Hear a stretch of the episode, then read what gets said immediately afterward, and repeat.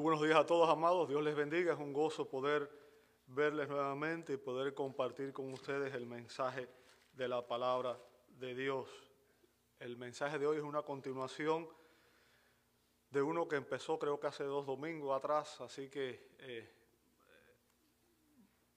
si usted no estuvo, le exhorto a que revise la página de Facebook de la iglesia y ahí lo va a encontrar. Le invito a que abra sus Biblias en 1 Timoteo capítulo 1 versos 3 al 11. 1 Timoteo capítulo 1 versos 3 al 11. Abra ahí su Biblia, por favor.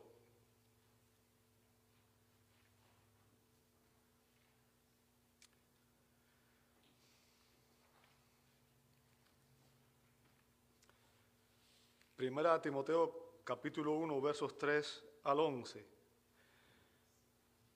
Dice así la Sagrada Escritura.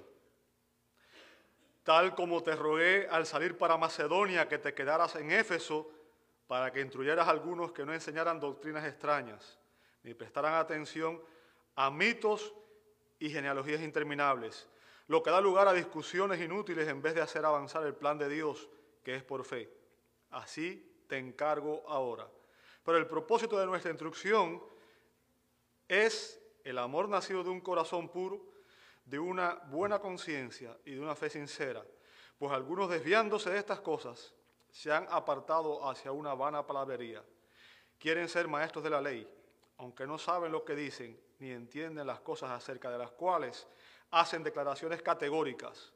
Pero nosotros sabemos que la ley es buena si uno la usa legítimamente.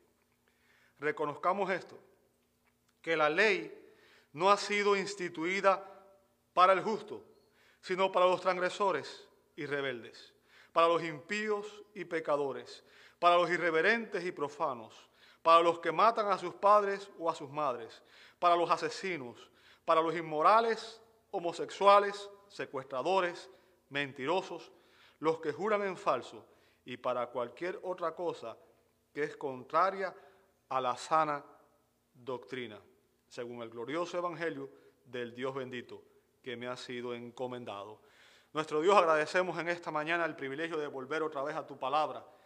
Y pedimos, Señor, que a través de ella tú nos hables, Señor. Sabemos que solo tú tienes palabras de vida eterna. Rogamos, Señor, que estas palabras penetren hasta lo más profundo de cada corazón aquí presente y hagan la obra, Señor, y nos transformen a la imagen de Cristo, Señor. Si alguien aún no te conoce, si alguien aún no ha recibido a Cristo como Señor y Salvador, hoy sea el día de su salvación.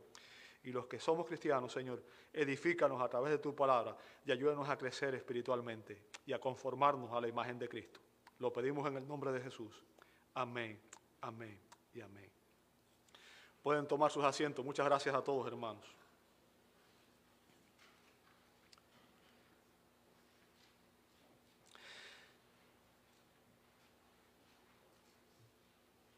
Las sagradas escrituras nos advierten sobre un serio peligro, nos advierten sobre la existencia de falsos maestros. A, lo largo de toda la historia de la redención, tanto en el Antiguo Testamento como en el Nuevo Testamento, vemos que la Biblia nos advierte que se levantarían falsos maestros. Y obviamente la pregunta que estamos haciendo y que quiero que usted se haga en esta mañana, si usted escucha a alguien enseñar referente a la escritura, usted puede identificar cuando la persona está enseñando lo correcto y cuándo no. Eh, la pregunta que quiero poner en sus mentes es, ¿cómo puedo identificar a los falsos maestros? ¿Cómo yo, como cristiano, puedo identificar a los falsos maestros. Bueno, Pablo, el apóstol Pablo, da en este pasaje de 1 Timoteo 1, 3 al 11, cuatro características comunes a todos los falsos maestros. O sea, estas características distinguen a los falsos maestros de todas las épocas, ¿verdad? ¿Cuáles son esas características? Bueno, en estos versos aprendemos que se caracterizan por sus doctrinas extrañas. O sea, e-, ellos enseñan cosas que la Biblia no enseña. Vemos eso en los versos 3 y 4, ¿verdad? Sus desviaciones espirituales, versos 5 y 6. Su deseo egocéntrico, vamos a ver en la primera parte del verso 7, y su distorsionado evangelio en los versos 7 al 11 final, ¿verdad? Y la semana anterior, las dos semanas anteriores, hablamos sobre sus doctrinas extrañas. Doctrinas extrañas. O sea, cuando hablamos de doctrinas extrañas, estamos hablando de que enseñan cosas que aparentan ser bíblicas. Ellos dicen que enseñan la escritura, pero en realidad mezclan la verdad con el error para confundir a los creyentes, para llevarlos por un camino diferente. Bien, como dije, eso fue el enfoque de las dos semanas anteriores, por tanto, si usted no estuvo aquí, le exhorto a que vea esos mensajes en nuestra página de YouTube o Facebook de la iglesia, ¿verdad? Hoy vamos a empezar a, eh, vamos a continuar hablando de sus desviaciones espirituales, versos 5 y 6. Versos 5 y 6. Y fíjense, en el verso 5 y 6, específicamente en el verso 5, Pablo declara y esto es importantísimo para nosotros como iglesia, porque se nos enseña el beneficio, la bendición que resulta la sana doctrina.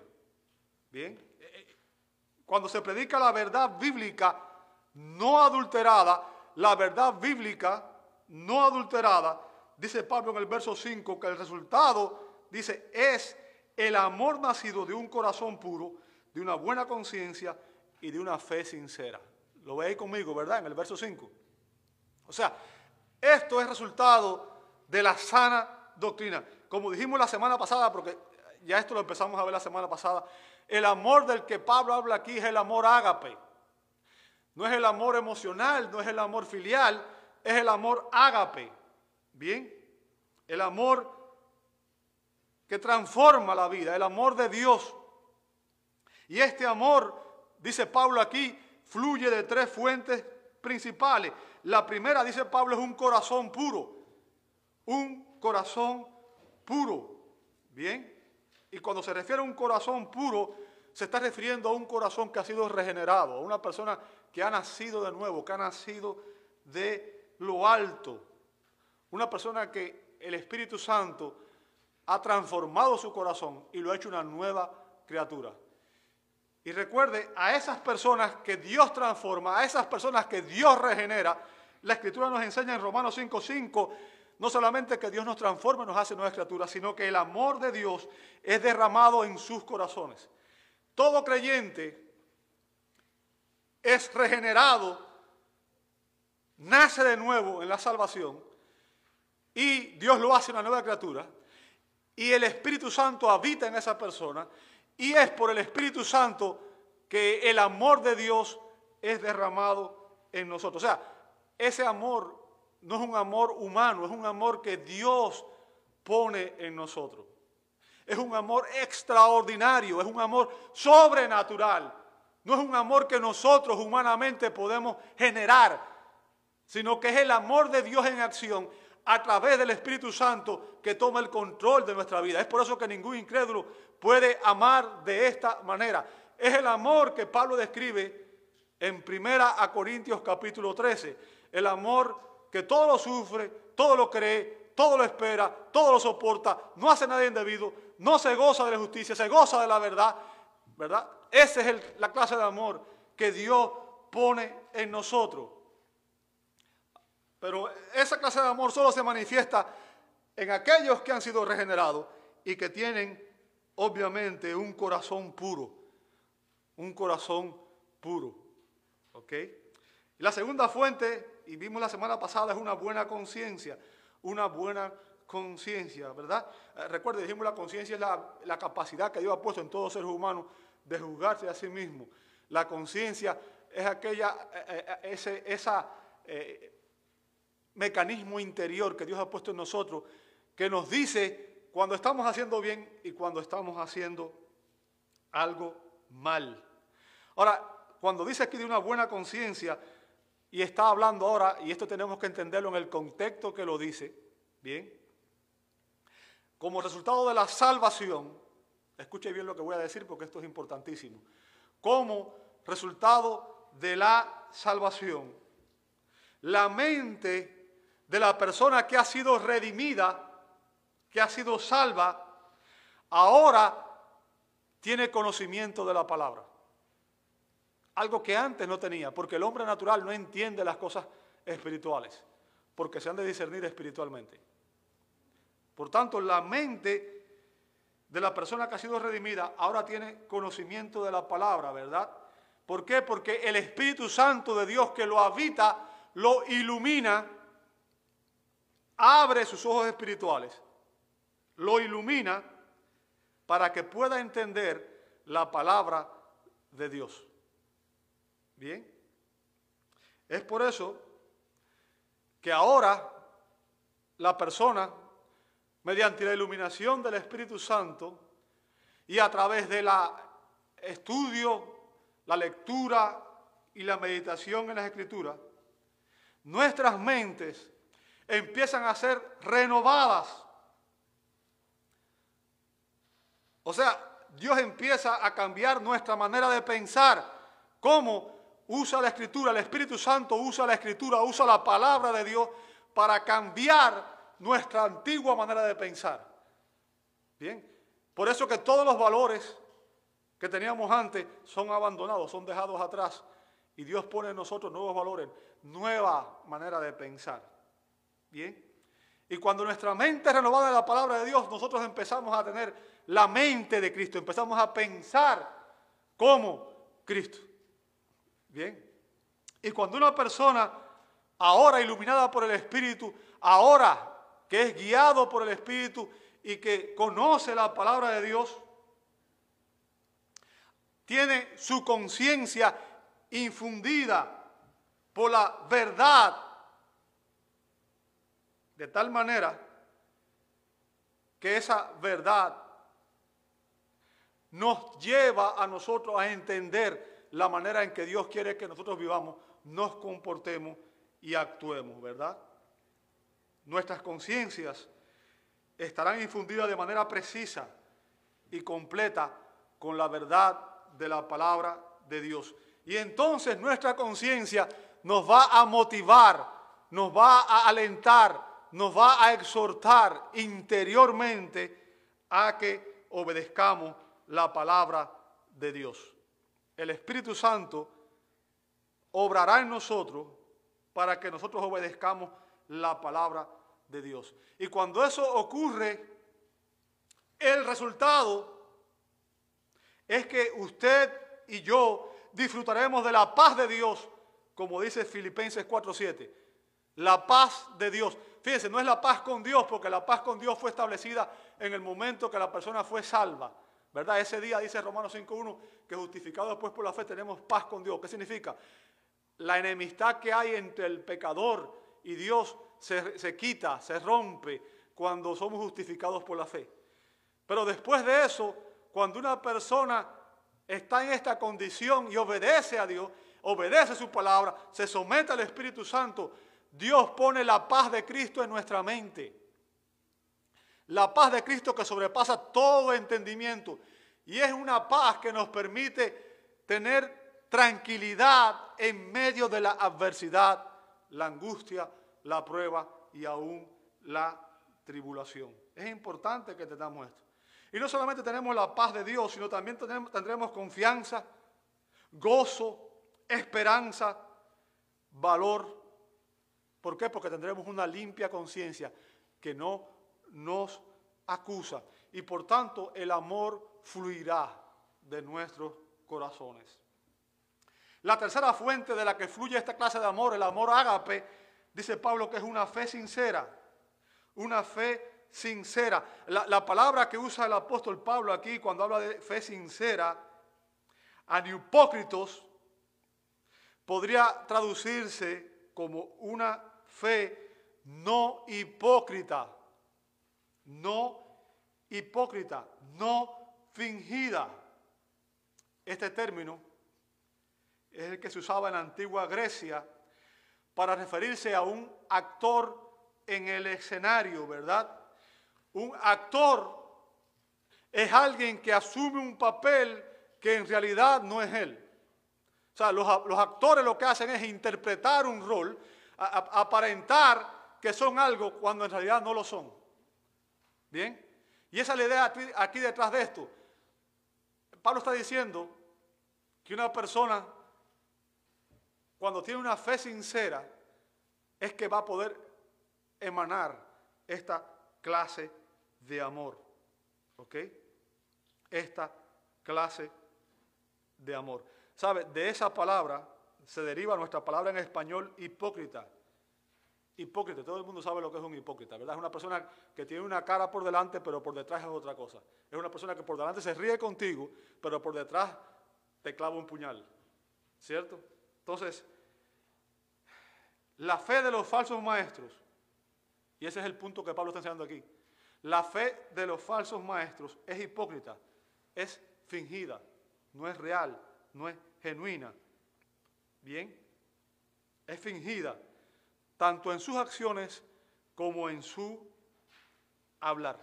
La fe de los falsos maestros es un simple asentimiento, intelectual. O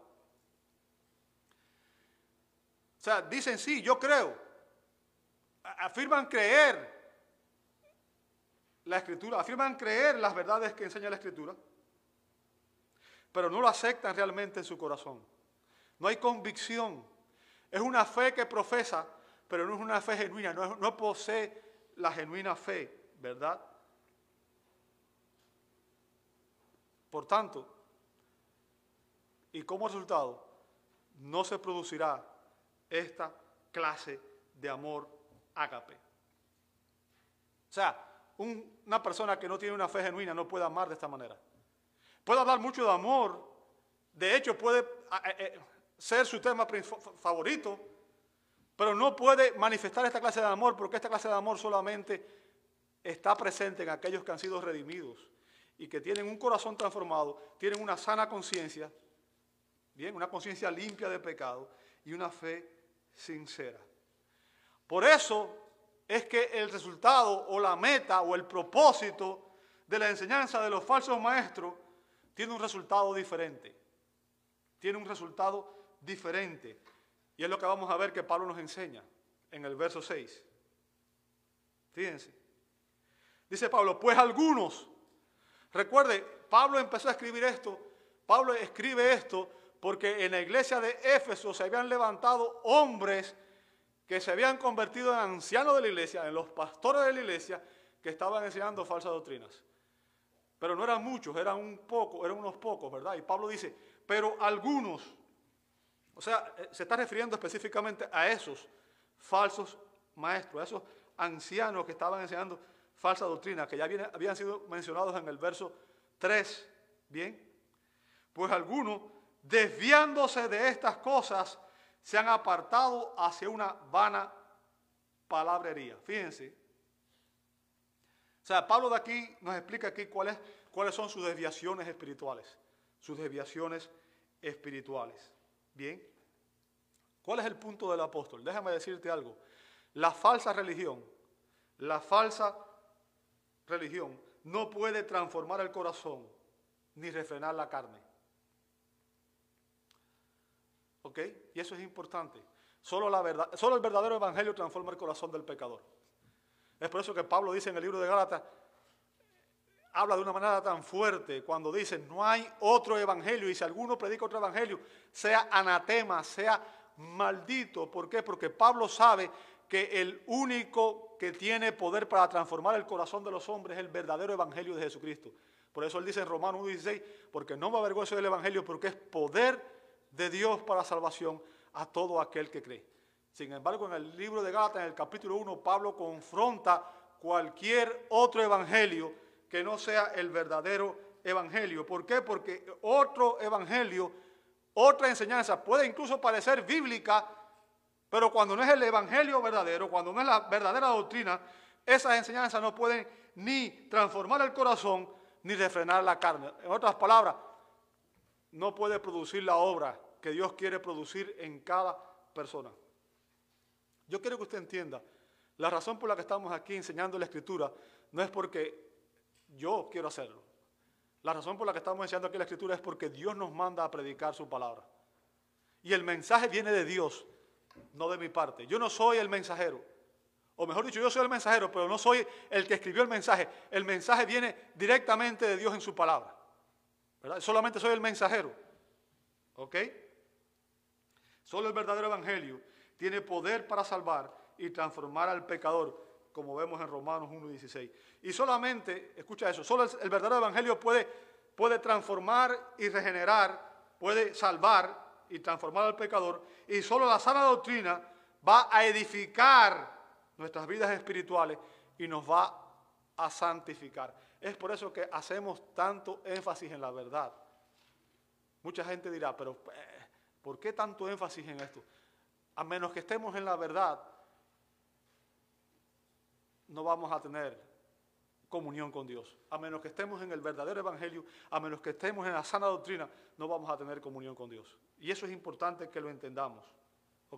Y es por eso que los falsos maestros son tan peligrosos. Bien. Fíjense que Pablo dice, pero los falsos maestros, desviándose, ¿lo ve ahí? Y el término que usa ahí es astoqueo. A un negativo estoco blanco significa alguien que está errando el blanco, alguien que está fallando. ¿Bien? O sea, está fallando en el propósito. ¿El propósito de qué? El propósito de enseñar. ¿Por, qué se enseña en iglesia? ¿Cuál es el propósito de enseñar en la iglesia? ¿Es entretener a la gente? ¿Es, es hacerle gracia para que ustedes estén contentos, estén felices?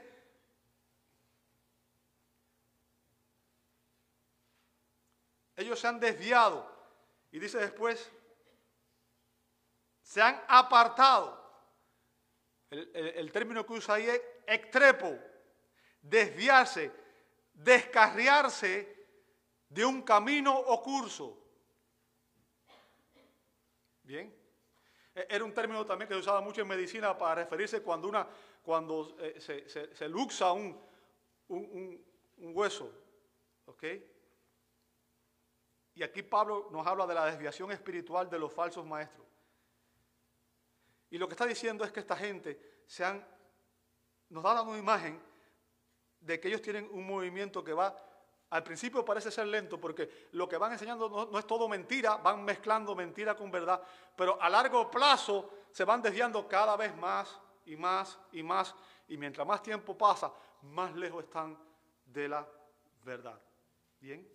O sea, al final no es simplemente una mala interpretación, una, mala interpretación de la palabra, sino que lo que está diciendo es que esta gente tiene un serio cambio de posición doctrinal.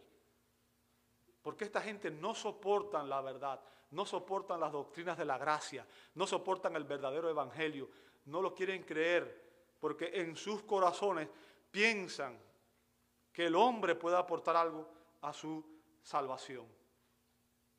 Y lo que Pablo está diciendo es que a medida que estas personas se endurecen en su incredulidad, porque son incrédulos, y ese es el punto que quiero que entiendan, los falsos maestros son incrédulos. Bien. Y a medida que se endurecen en su incredulidad, sus vidas, dice Pablo, se llegan a, caracterizar más y más por la controversia, corazones impuros y conciencia cauterizada. O sea, llega un punto en que esta gente mata la conciencia, la cauteriza. ¿Qué significa? Cuando usted cauteriza su piel, la piel pierde, pierde su sensibilidad y se pone duro. Y usted puede eh, eh, eh, hacerse daño y no sentirlo. ¿Sabe? Ese era el peligro, por ejemplo. Usted ha visto en el Antiguo Testamento, ¿sabe con qué se, cuál era, con qué se ilustraba el pecado en el Antiguo Testamento? Con la lepra. La lepra. La lepra es sinónimo de pecado en el Antiguo Testamento. ¿Sabe por qué? Porque la lepra lo que hace es que ataca las terminaciones nerviosas. Y la persona que tiene lepra llegaba a un momento en que no sentía nada y podía tomar una cosa caliente y se estaba quemando y no lo sentía. ¿Verdad? Ahora, el punto que Pablo está diciendo dice, el corazón de esta gente se pone tan duro que se hace insensible a la verdad y a la palabra de Dios. Es por eso que usted puede decir, pero le estoy diciendo la verdad y la persona no la entiende. No lo entiende. ¿Por qué? Porque su corazón está duro como la piedra. Está endurecido.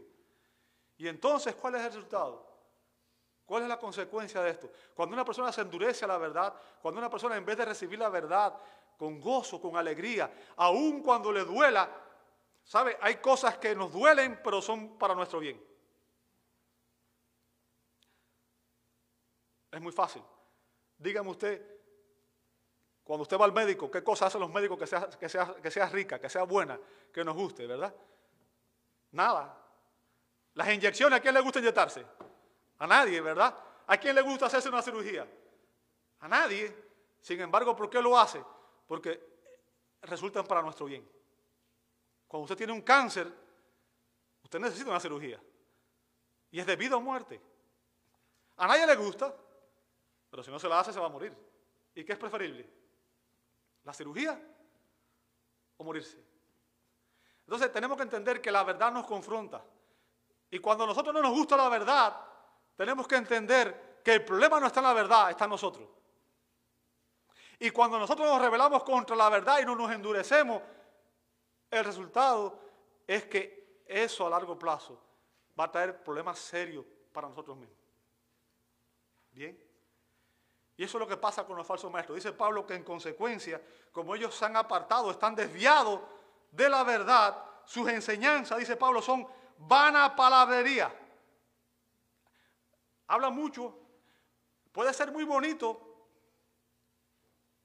¿Sabe? Eh, la expresión vana palabrería, en español son dos palabras, en el griego es una sola. Y literalmente puede traducirse como discurso vacío o inútil. No sé cuántos de ustedes habían visto las películas, bueno, quizás los jovencitos ya no, ¿verdad? Pero en mi época daban muchas películas de Cantinflas. ¿Usted se acuerda que Cantinflas hablaba mucho y no decía nada? O sea, y eso es lo que hacen esta gente. Eh, eh, hablan mucho del púlpito, dan un sermón de 35, 40 minutos, pero no han dicho nada que edifique, nada que transforme. Ellos hablan muy bien, muy bonito, es vana palabrería que puede atraer a sus seguidores, pero Pablo está diciendo y está advirtiéndonos a la iglesia, nos está diciendo que sus enseñanzas no producen ni salvación ni vidas piadosas. Ni salvación ni vidas piadosas. Y yo quiero que usted entienda, ese es el propósito de Dios para la iglesia. Ese es el propósito de Dios para ti, ese es el propósito de Dios para mí. Que nosotros seamos salvos y que tengamos vidas piadosas para que podamos entrar en su reino. Bien. Fue por eso que Jesús hablando de los falsos maestros, dio la siguiente advertencia en Mateo 7:16. Fíjense lo que dijo Jesús, por sus frutos los conoceréis. Por sus frutos los conoceréis. O sea, Jesús está diciendo, ¿sabes qué? Los falsos maestros se conocen por sus frutos. ¿Por qué? Porque no, un árbol malo no puede dar buenos frutos. Una persona que no es creyente no puede producir creyentes. ¿Entiende eso? La enseñanza de los falsos maestros puede resultar atractiva y hasta parecer ortodoxa a los creyentes inmaduros y también a los incrédulos, pero en realidad es simplemente una charla psicológica, es una charla motivacional que no tiene ningún valor espiritual. Los frutos de la doctrina equivocada, los frutos de los falsos maestros, son, dice Pablo en 1 Timoteo 1.3, controversias. En 1 Timoteo 6, 3 y 4, divisiones. En 2 Timoteo 2.18, trastornan la fe. Y en 2 de Pedro 2.1 dice que resultan en el autoengaño y la autodestrucción. O sea, esas son las consecuencias, los resultados de la doctrina errada sus enseñanzas son charlas sin sentido, que dañan, dividen y destruyen al pueblo de Dios. Bien, ser fieles, escuche bien lo que voy a decir, amado hermano, ser fieles a las verdades reveladas en la Escritura une a los miembros de la congregación en una sola convicción. Nos une en una sola convicción. Pero la meta de los falsos maestros es manipular a sus oyentes, manipular a los oyentes. ¿Por qué? Porque su propósito es crear adeptos, crear discípulos de ellos mismos y satisfacer así su deseo egocéntrico. Vamos a ver su deseo egocéntrico en la primera parte del verso 7. La primera parte del verso 7 nos habla de su deseo egocéntrico. Dice el verso 7, en la primera parte, queriendo ser maestros de la ley. ¿Lo veis? Queriendo ser maestros de la ley, nomodidáscalos, ¿ok? Y este era un título que se le daba a los rabinos, a los rabinos. El término rabino es un término hebreo, significa maestro. Y los rabinos eran considerados los intérpretes autorizados de la escritura. O sea, eran las personas que se pensaban que estaban autorizados para enseñar la escritura. Bien. Pero Pablo lo está usando aquí en este contexto de manera irónica, en referencia a los falsos maestros. ¿Para qué? Para declarar el motivo que los impulsa. Y fíjense, su propósito es demostrar que es una cuestión de ego. ¿Sabe lo que es ego, verdad? Ego, yo. Ego, yo. Yo quiero hacer lo que me gusta, lo que me place, lo que me satisface. Mi carne siempre quiere hacer lo que a mí me da la gana. La egolatría es lo que lleva a las personas a rebelarse contra Dios. Y toda persona es ególatra por naturaleza, a menos que estemos en Cristo. Y aun cuando estamos en Cristo, recuerda lo que dijo Jesús, si alguno quiere ser mi discípulo, tiene que negarse a sí mismo. Tiene que estar dispuesto a morir al yo, al ego. ¿Ok? Eso es importante que lo entendamos. Porque de otra manera, yo soy el que reina en mi corazón. Yo soy la, la, verdad. Yo determino qué es la verdad y qué es la mentira. Yo determino cómo voy a vivir. Es una cuestión de ego. Estas personas quieren convertirse en respetados maestros de la ley, aun cuando no están capacitados. Eh, permítame hacer una pregunta. Cuando usted se va a operar, usted va a un... Supongamos que usted tiene un, problema eh, eh, en el cerebro, tiene un tumor y necesita operarse. Y yo le digo, ah, ¿sabes qué? A mí me encantaría ser cirujano y me encantaría ser neurocirujano. te invito a que vengas conmigo que te voy a operar. ¿Usted vendría conmigo? ¿Vendría conmigo, sí o no? No, ¿por qué? Porque nunca he estudiado neurocirugía, jamás he visto un cerebro por dentro, no sé ni de dónde comienza ni de dónde termina. Y lo más seguro es que en el primer golpe que le dé, ahí mismo va a caer usted. ¿Cierto? Igual que usted quiere construir una casa y usted dice, ah, ah, quiero construir una casa. Yo digo, ah, ¿sabes qué? Me encanta la ingeniería civil y la arquitectura. ¿Sabes qué? Ven que te voy a construir la casa, yo te voy a hacer los planos.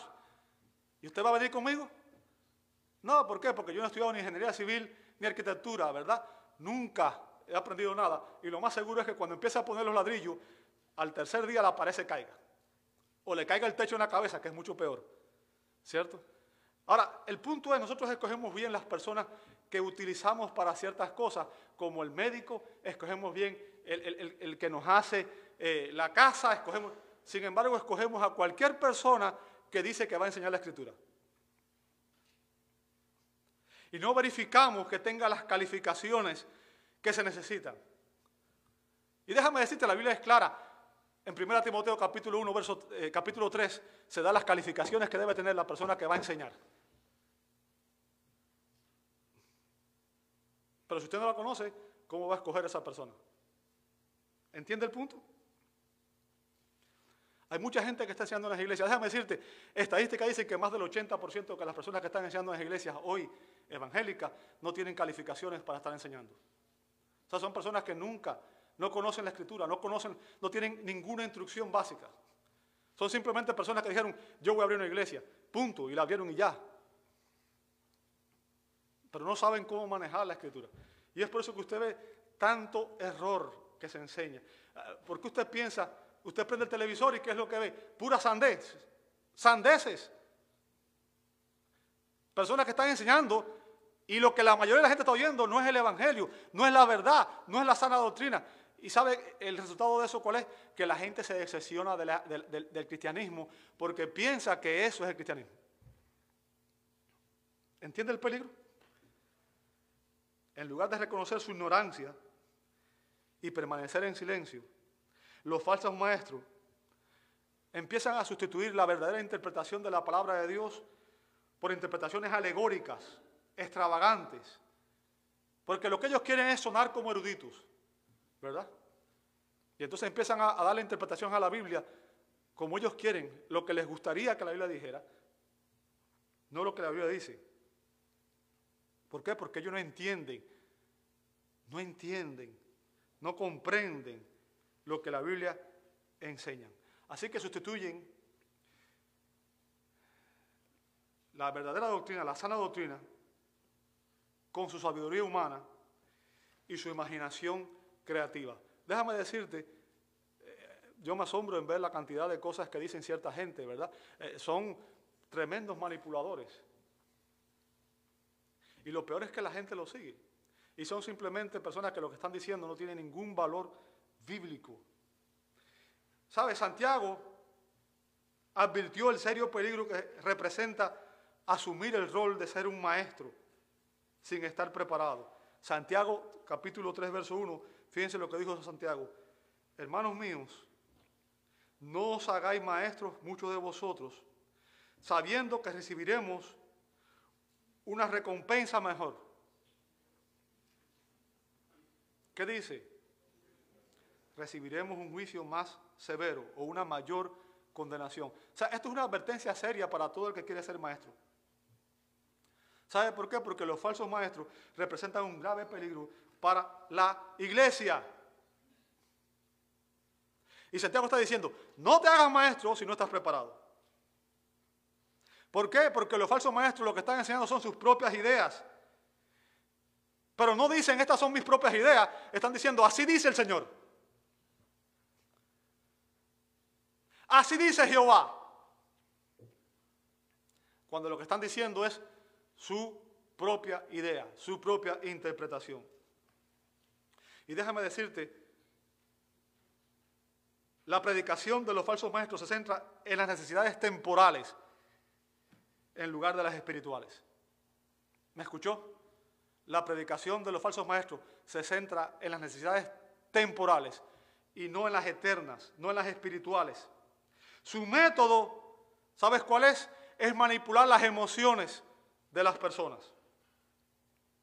En lugar de confrontar las conciencias con el pecado y el error.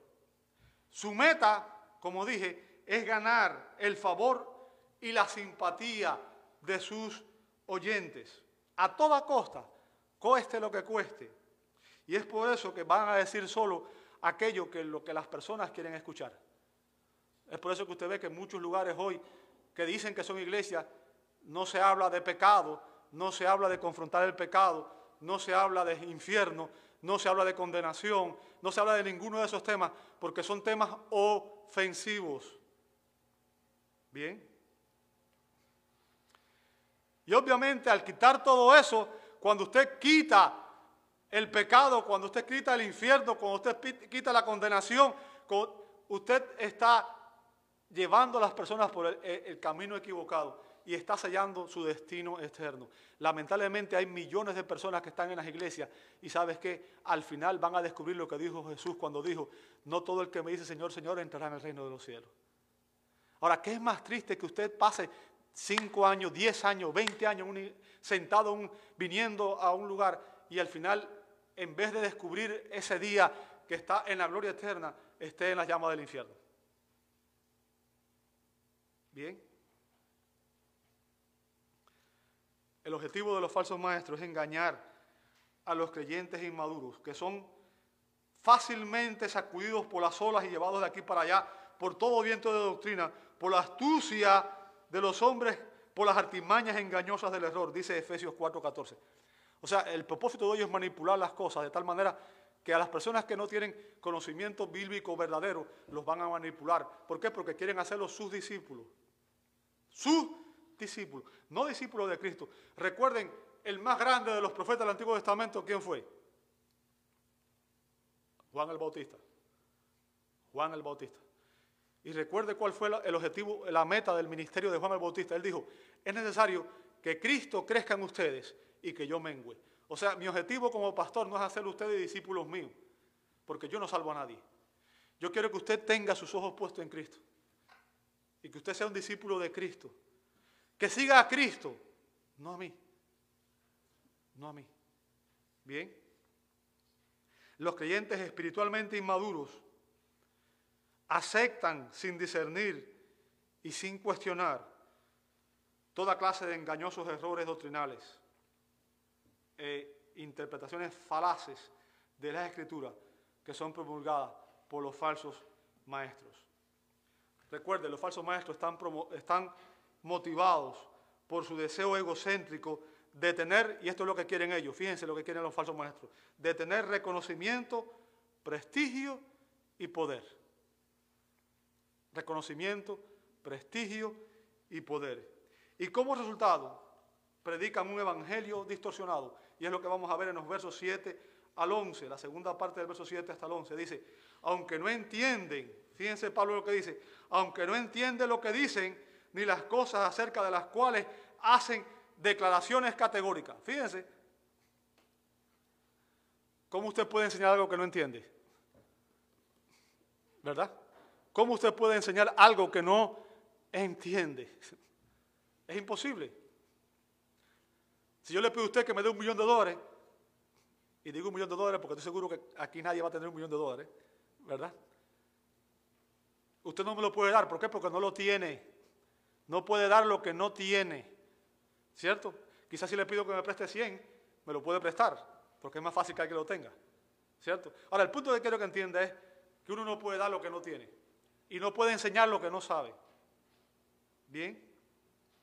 El deseo de estas personas es ser maestro, es ser maestro a toda costa, es ser líderes. Y déjame decirte, el deseo de ser maestro no está mal. Eso no es lo que Pablo está condenando aquí. Nosotros quisiéramos tener cientos de maestros aquí. Bien. El problema con los falsos maestros es que no tienen una comprensión real de las enseñanzas de la Sagrada Escritura. No conocen la verdad.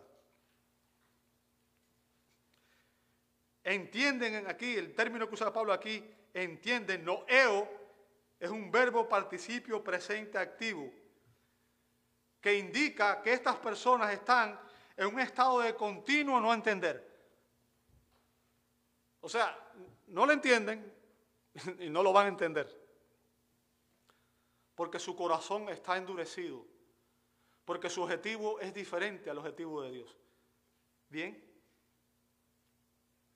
Son como todos los incrédulos que por estar muertos espiritualmente y por no tener la iluminación del Espíritu Santo, no pueden comprender las cosas de Dios. Eso es lo que dice Pablo en 1 Corintios 2.14, dice, pero el, hombre natural, fíjense, el hombre natural es el hombre no espiritual, es el hombre no redimido, es el hombre que no ha nacido de nuevo. Es como vive toda persona sin Cristo. Dice, pero el hombre natural, dice, no acepta las cosas del Espíritu de Dios, porque para él son qué cosa? Necedad. Y fíjense lo que dice a continuación. Humanamente hablando dice, y no las puede entender. Fíjense, no es que no quiere, es que no puede. ¿Ok? Porque se disciernen espiritualmente. ¿Qué significa eso? La persona que está, que no ha nacido de nuevo, está muerta espiritualmente. Y yo quiero que usted entienda, si usted le habla a un muerto, cuando usted le habla a un muerto, ¿en qué manera puede responder el muerto? Ninguna. Es por eso que se requiere que esa persona nazca de nuevo. Y ese nuevo nacimiento es una obra soberana de Dios. Es algo que solamente Dios hace. Ni usted ni yo podemos producirlo, dice Juan 1.13. No se produce por voluntad humana ni de voluntad de varón, sino de, de Dios. ¿Me entiende? Se requiere la iluminación del Espíritu Santo para poder interpretar de forma adecuada la sagrada escritura. Los falsos maestros no podían entender el propósito. Fíjense, y, esto es importantísimo, escúcheme lo que voy a decir. Los falsos maestros no pueden entender el propósito por el cual se dio la ley. Bien. O la relación que la ley tiene con los creyentes. Y ellos están engañados por su orgullo, por su orgullo. O sea, esta gente estaba enseñando salvación por obras. Piensan que los pecadores pueden agradar a Dios a través de sus propios esfuerzos, ¿verdad? Los falsos maestros de Éfeso pretendieron usar la ley como un medio de salvación. Y lo más triste es que esta gente enseña sus errores con seguridad. Usted los escucha hablando y parece que están convencidos, o no, están convencidos realmente de lo que dicen. Así que impusieron en los creyentes de Éfeso una herejía legalista que ofrecía salvación por, obvias, por obras. Y obviamente ese es un uso inapropiado de la ley, ¿verdad? Es un uso inapropiado de la ley. Dice verso 8, pero nosotros sabemos que la ley es buena si uno la usa legítimamente. Y fíjense, la palabra buena ahí es calos, que denota aquello que es intrínsecamente bueno, hermoso, honroso. O sea, la ley de Dios demuestra el carácter santo de Dios, la justicia de Dios, la santidad de Dios. Yo quiero que usted entienda, la ley moral de Dios es vinculante para los cristianos. ¿Qué significa? Dios espera que nosotros obedezcamos su ley moral. ¿Por qué? Porque el pecado es pecado ayer, hoy y siempre. Adulterar está mal ayer, hoy y siempre.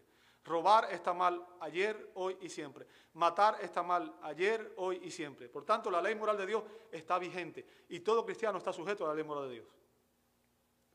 Somos salvos no por la ley, somos salvos por la gracia, pero estamos sujetos a la ley moral de Dios. La ley es buena porque refleja la santa voluntad y la norma de justicia de Dios. Ahora la pregunta aquí es, ¿cuál es el uso legítimo de la ley? ¿Cuál es el uso legítimo de la ley? ¿Bien? Porque Pablo dice que la ley es buena si se usa legítimamente. O sea, y el término ahí puede ser traducido como legalmente, legítimamente. En otras palabras, es cuando usamos la ley de una manera que corresponde con la intención con que Dios promulgó la ley. Yo quiero que usted entienda, la ley, quien la promulgó fue Dios. Dios es el legislador. Dios es el que puso las leyes. Y yo quiero hacerle la similitud para que usted entienda. Uno puede decir, yo creo leyes o yo no creo leyes, ¿verdad? Por ejemplo, hay leyes de todo tipo. Hay, leyes que son, eh, obviamente, que uno las conoce por la escuela, ¿verdad? La ley de gravedad. Todo el mundo sabe lo que es la ley de gravedad, ¿verdad? Eh, eh, la Tierra ejerce una atracción sobre todos los cuerpos y todo lo que existe tiene la tendencia a caer. Ahora usted puede decir, yo no creo en la ley de gravedad. Ahora, súbase un piso 20 de un edificio y salga del edificio a ver qué pasa. ¿Verdad? A ver qué va a pasar. Usted va a decir, no, yo no creo en la ley de gravedad. Bueno, cuando usted vea lo que va a pasar, usted va a decir si va a creer en la ley o no. ¿Cierto? Porque lo más seguro es que se va a caer y se va a matar. ¿Verdad? Oh, por cierto, no estoy, diciendo a nadie que se suba un piso 20 y se tire. No voy a hacer que alguien me malinterprete, ¿verdad? Eh, estoy usando esto de manera metafórica, como una ilustración para que usted entienda. El punto que quiero hacer es que la ley de Dios regula, es el estándar de justicia de Dios, la norma de Dios. Y usted puede decir, yo no creo en la ley de Dios, no me interesa la ley de Dios, pero el hecho de que usted no la crea no significa que anula el hecho de que la ley de Dios existe. Y la ley moral de Dios es el estándar de justicia por el cual Dios va a medir su vida y la mía. ¿Me entendió? Y si no nos sometemos a ese estándar, aunque digamos que no, cada vez que lo violemos estamos cometiendo el mismo error que cometíamos cuando nos tiramos de un piso 20. ¿Bien? Obviamente usar la ley de Dios como un medio para salvación es un uso inapropiado de la ley. ¿Bien? Es un uso legalista de la ley. Y Pablo condenó esto. Sin embargo, él dice en el verso 8, pero nosotros sabemos que la ley es buena si se usa legítimamente. ¿Cuál es el uso legítimo de la ley. Es cuando se usa en correspondencia con el propósito que Dios la dio. Es cuando lo usamos de la manera que Dios quiere. ¿Para qué fue que Dios dio la ley? Bien, Pablo procede a aclarar el uso de la ley en el verso 9. Dice, reconociendo esto, que la ley no ha sido instituida para el justo. Bien, para el justo. Ahora, yo te hago una pregunta. ¿Somos justos los hombres de nacimiento? ¿Tenemos justicia propia de nacimiento? Esa es la pregunta del millón de pesos, ¿verdad? ¿Sabe? En Romanos 3.10, Pablo cita el Salmo 14.1 al 3 y Salmo 53.1 al 3. Pablo dice, como está escrito, Y recuerde, cuando está escrito se está refiriendo a una cita del Antiguo Testamento, ¿cierto? No hay justo ni aún uno. Entonces, si la ley no fue dada para los justos, la ley fue dada para quién? Para todos los que no somos justos. ¿Y quiénes, son, quiénes no son justos? Ningún hombre es justo. ¿Entiende el punto? Ningún hombre es justo. Ahora, y esto es el, ahí es donde vamos a llegar, al kit de la cosa, porque sabe que la mayoría de las personas hoy que no son cristianos piensan lo siguiente, y es que son buenos por naturaleza. Yo soy bueno, yo no le hago mal a nadie. Yo ayudo a todo el que puedo, yo doy. Y sabes qué, no decimos que no, que no sea así. No decimos que no tenga buenas actitudes o no tenga buenas obras. Pero lo que estamos diciendo es que la bondad, como Dios la define, Jesús dijo, dejó claro cuando dijo, no hay bueno ni aún uno, solo Dios es bueno. ¿Entendió eso? No hay justo ni aún uno. Y lo que está diciendo Pablo ahí con esa, con esa expresión, Romanos 3.10, no hay justo ni aún uno, es que está enfatizando el reino universal del pecado. Todos los hombres somos pecadores por naturaleza. Nacemos en pecado. Y por consiguiente somos personas que estamos corruptas por el pecado y estamos bajo la condenación de Dios. Toda persona que nace en este mundo nace muerto espiritualmente, nace corrupto por el pecado y está en rebeldía hacia Dios. Y Pablo explica el tipo de personas para quienes se dio la ley y proporciona una lista de pecados que parecen intencionalmente estar basados en los diez mandamientos, que es la ley moral de Dios, que se encuentra en Éxodo capítulo 20, versos 3 al 17, ¿verdad?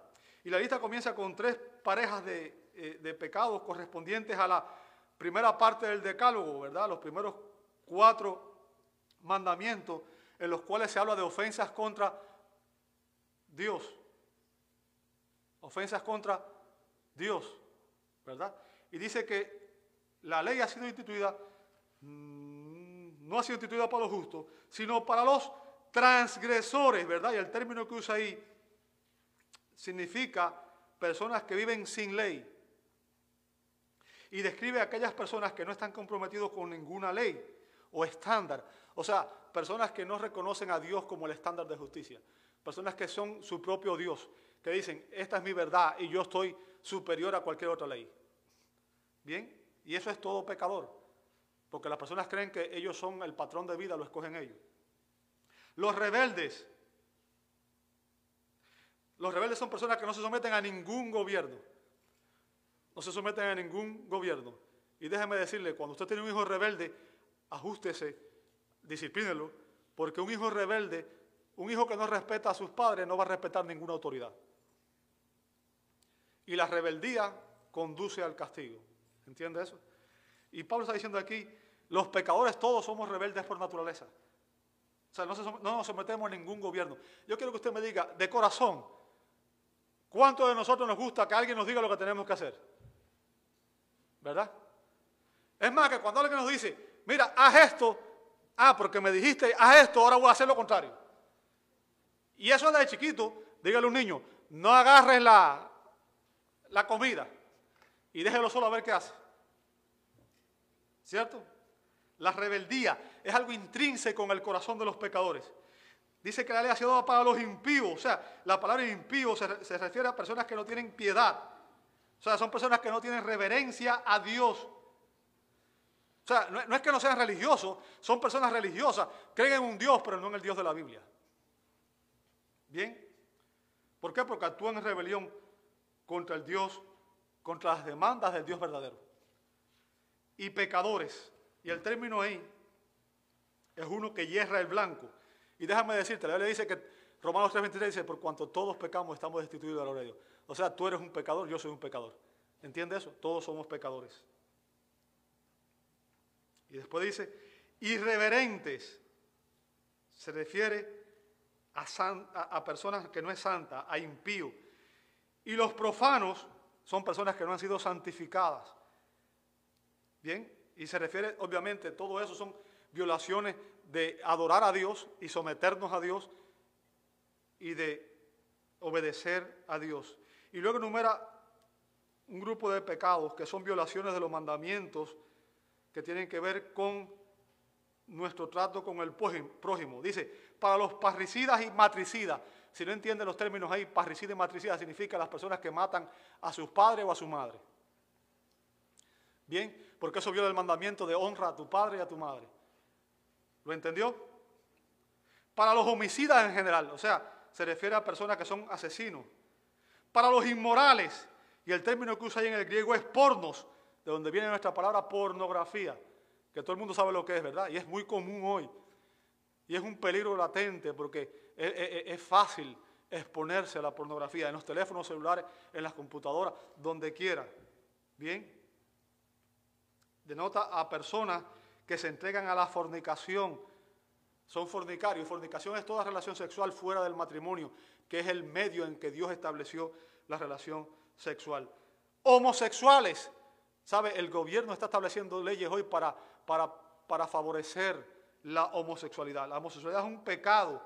Y el término que usa aquí, arsenocoités, se refiere específicamente al hombre homosexual que toma el papel masculino en, la, en el contacto sexual entre dos hombres. Bien, y es un pecado, una blasfemia contra Dios, dice 1 Corintios 6, 9. A los secuestradores mentirosos y perjuros, ¿ok? Los perjuros son aquellas personas que juran falsamente, que cometen perjuicio. Y fíjense, Pablo cierra aquí diciendo, y para cualquier otra cosa que es contraria a la sana doctrina. ¿Qué significa? Pablo con esto está diciendo, está cubriendo todo lo demás pecado que él no mencionó en esta lista. Todo lo que sea contrario a la ley de Dios y que es pecado, Pablo está diciéndolo aquí, ¿verdad? La sana doctrina, escuche bien, amado hermano, la sana doctrina es el tipo de enseñanza que produce vida y crecimiento espiritual, lo que implica que la falsa doctrina no tiene ningún beneficio espiritual. La escritura nos enseña cuál es el uso legítimo de la ley. Déjame explicarte cuál es el uso legítimo de la ley. Te lo voy a decir. Romanos 3.20. Romanos 3.20 dice, porque por las obras de la ley ningún ser humano será justificado delante de Dios. ¿Qué significa? Ningún hombre puede cumplir la ley de Dios a cabalidad, puede obedecerla a la perfección. Pues por medio de la ley viene qué cosa? El conocimiento de pecado. Entonces, ¿para qué fue dada la ley? ¿Sabes para qué? Para que tú y yo entendiéramos que somos pecadores. La ley es como un espejo que nos permite mirarnos y examinarnos a nosotros mismos. Y cuando nos miramos a nosotros mismos nos damos cuenta de cuántas cosas tenemos mal. Bien. Entonces la ley nos da a conocer el pecado, porque la ley refleja el perfecto carácter de Dios dice Romanos 7:12, la ley es buena, justa y santa. Santa, es el estándar para los creyentes, para que nosotros le agrademos. ¿Ok? Ahora déjame decirte, la ley por sí sola no es una buena noticia, porque la ley demanda que nosotros la cumplamos. Y cuando no la cumplimos nos condena. ¿Ok? Nos condena. Así que la ley condena a todos los hombres y nos expone al infierno eterno. La ley nos da a conocer el pecado pero hay un segundo uso de la ley. Dice Gálatas 3:24, de manera que la ley ha sido venido a ser vuestro ayo. ¿Lo ve ahí? Ayo o tutor. ¿Para qué? Para conducirnos a Cristo. O sea, eh, eh, fíjense, un ayo, un tutor, era un esclavo que su rol era cuidar a un niño hasta la edad adulta. Era la función que cumplía en una familia. ¿verdad? Y el tutor tenía la obligación de acompañar a los niños hacia y hasta la escuela y vigilar su comportamiento donde quiera que él estuviera. Déjenme decirle, los tutores a menudo eran estrictos en la disciplina, lo que hacía que obviamente ningún niño quiere ser disciplinado, ¿verdad? Y querían librarse de la custodia del tutor.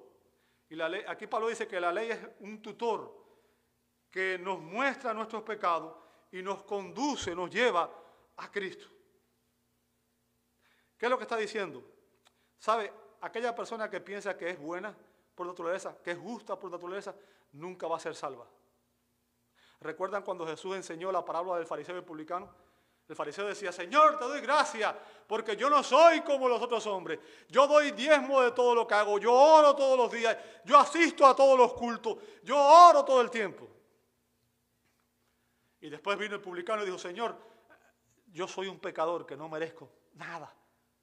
Y reconozco que, soy salvo, que, solamente dependo de tu gracia. Jesús dijo, el fariseo salió como entró. Sin embargo, el publicano recibió gracia y fue perdonado. Bien, y ese es el punto que quiero que entiendan. A menos que una persona reconozca, yo soy pecador, necesito la salvación, no va a ser salvo. Bien, Jesús dijo en Lucas 5:32, no he venido a llamar a los justos, sino a quienes, a pecadores al arrepentimiento. En otras palabras, si usted dice, yo no soy pecador, entonces usted no tiene por qué escuchar el llamado de Jesús. Pero si usted es pecador, usted tiene que entender que Jesús vino a sanarlo de sus pecados. Jesús vino a perdonar sus pecados. El Evangelio es para todos aquellos que reconocen su necesidad. Aquellos que reconocen que están perdidos.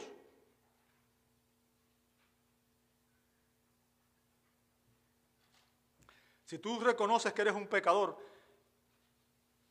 y que necesitas salvación, Cristo te salvará si te arrepientes de tus pecados y los recibes por la fe. Así que usar la ley legítimamente, amado, es usarla, dice Pablo en el verso 11, según el glorioso evangelio del Dios bendito que me ha sido encomendado. Ya estoy terminando, hermano. Présteme atención, por favor. Fíjense, usar la ley legítimamente es usarla según el glorioso evangelio del Dios bendito que me ha sido encomendado. Puesto que la ley da a conocer el pecado, escuche bien, puesto que la ley nos da a conocer el pecado, es una parte imprescindible de la predicación del Evangelio. No se puede predicar el Evangelio sin usar la ley. ¿Me entendió? Si no hubiera malas noticias referente a que todos los hombres somos pecadores y que estamos caminando al infierno, no podríamos entender la buena noticia de que hay un Salvador, que es Cristo. Bien, la ley da testimonio de la gracia de Dios señala hasta su cumplimiento y culminación en el Evangelio. Y voy a citar lo que dijo Agustín de Hipona. Agustín de Hipona dijo, la ley ha sido dada para que se implore la gracia.